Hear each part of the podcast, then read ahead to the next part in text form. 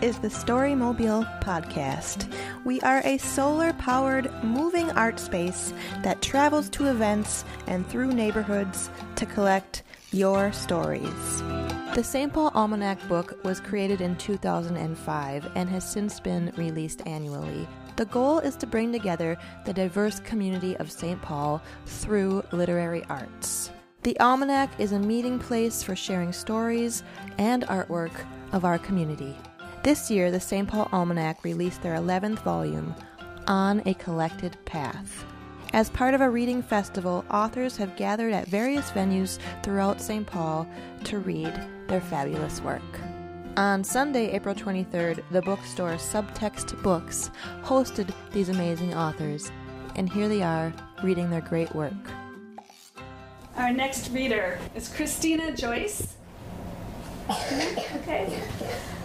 She often seeks writing inspiration in other parts of the world, but finds her richest material comes from right here in St. Paul, where she grew up. Isn't that often the case? Thank you. I'd like to thank St. Paul Almanac and Subtext Bookstore for giving me this opportunity to share the story with you. Evelyn aging. Aunt Evelyn and I head to Calvary Cemetery, as we do every June, to place flowers on Uncle Jerry's grave. Along Front Street in St. Paul, this Catholic cemetery is the final resting place for many of my relatives. Jerry is buried in a section that looks like a grassy crater, downhill from a discreetly segregated stronghold of nuns and priests. Two simple markers indicate Jerry and Evelyn's grave sites. Only today we can't find them, and again ask if she remembers any landmarks that will help us find Jerry. He's buried 10 yards from where a tree used to be, she says, waving her bouquet of yellow and white daisies at the distinctly treeless area where we are standing. Evelyn deftly moves among the tombstones just like someone 20 years younger than her 85 years. I hike uphill to try again when I see a large stump, barely visible in the overgrown grass. Glancing around, I spot a few graves I hadn't noticed before, and there's Jerry's.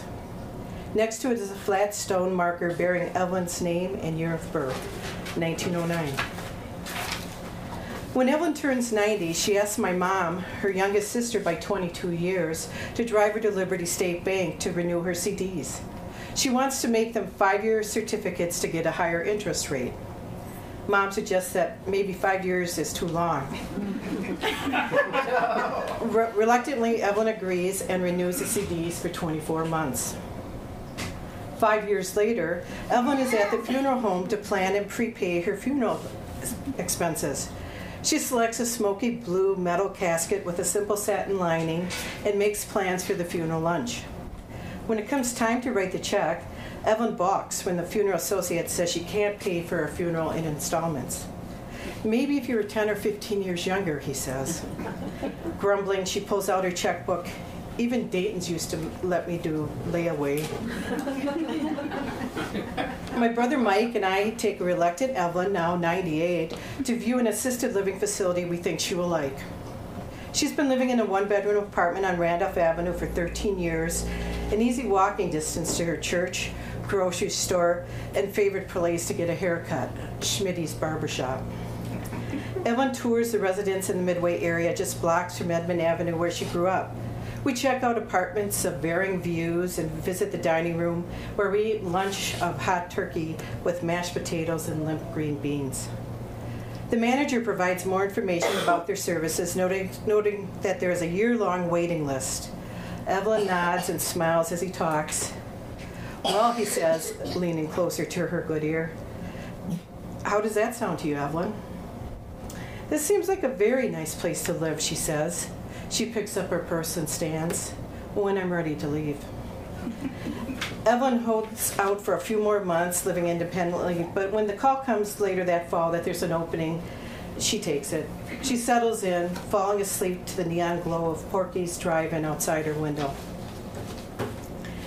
At her 100th birthday, Evelyn is asked the secret to her longevity. She shrugs her shoulders and smiles shyly. I just wake up every morning.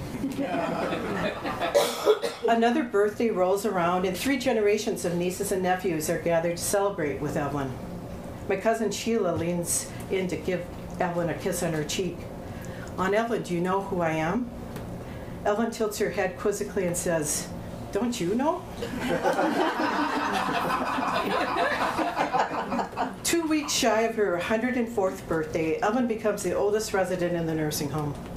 By her 105th birthday, she's back in second place when a 107-year-old moves into the building. Evelyn is on the second floor patio outside her room, deadheading bright marigolds and red geraniums from her wheelchair. It's one of her favorite pastimes, reminiscent of the gardening she and Jerry used to do. She studies the row of potted plants along the iron railing. One by one, Evelyn snaps off their shriveled ends. She tosses the spent buds over the railing, watching them drift into the unknown. To hear more stories, learn more about Storymobile, and to find out where we'll be pedaling off to next, visit storymobile.org.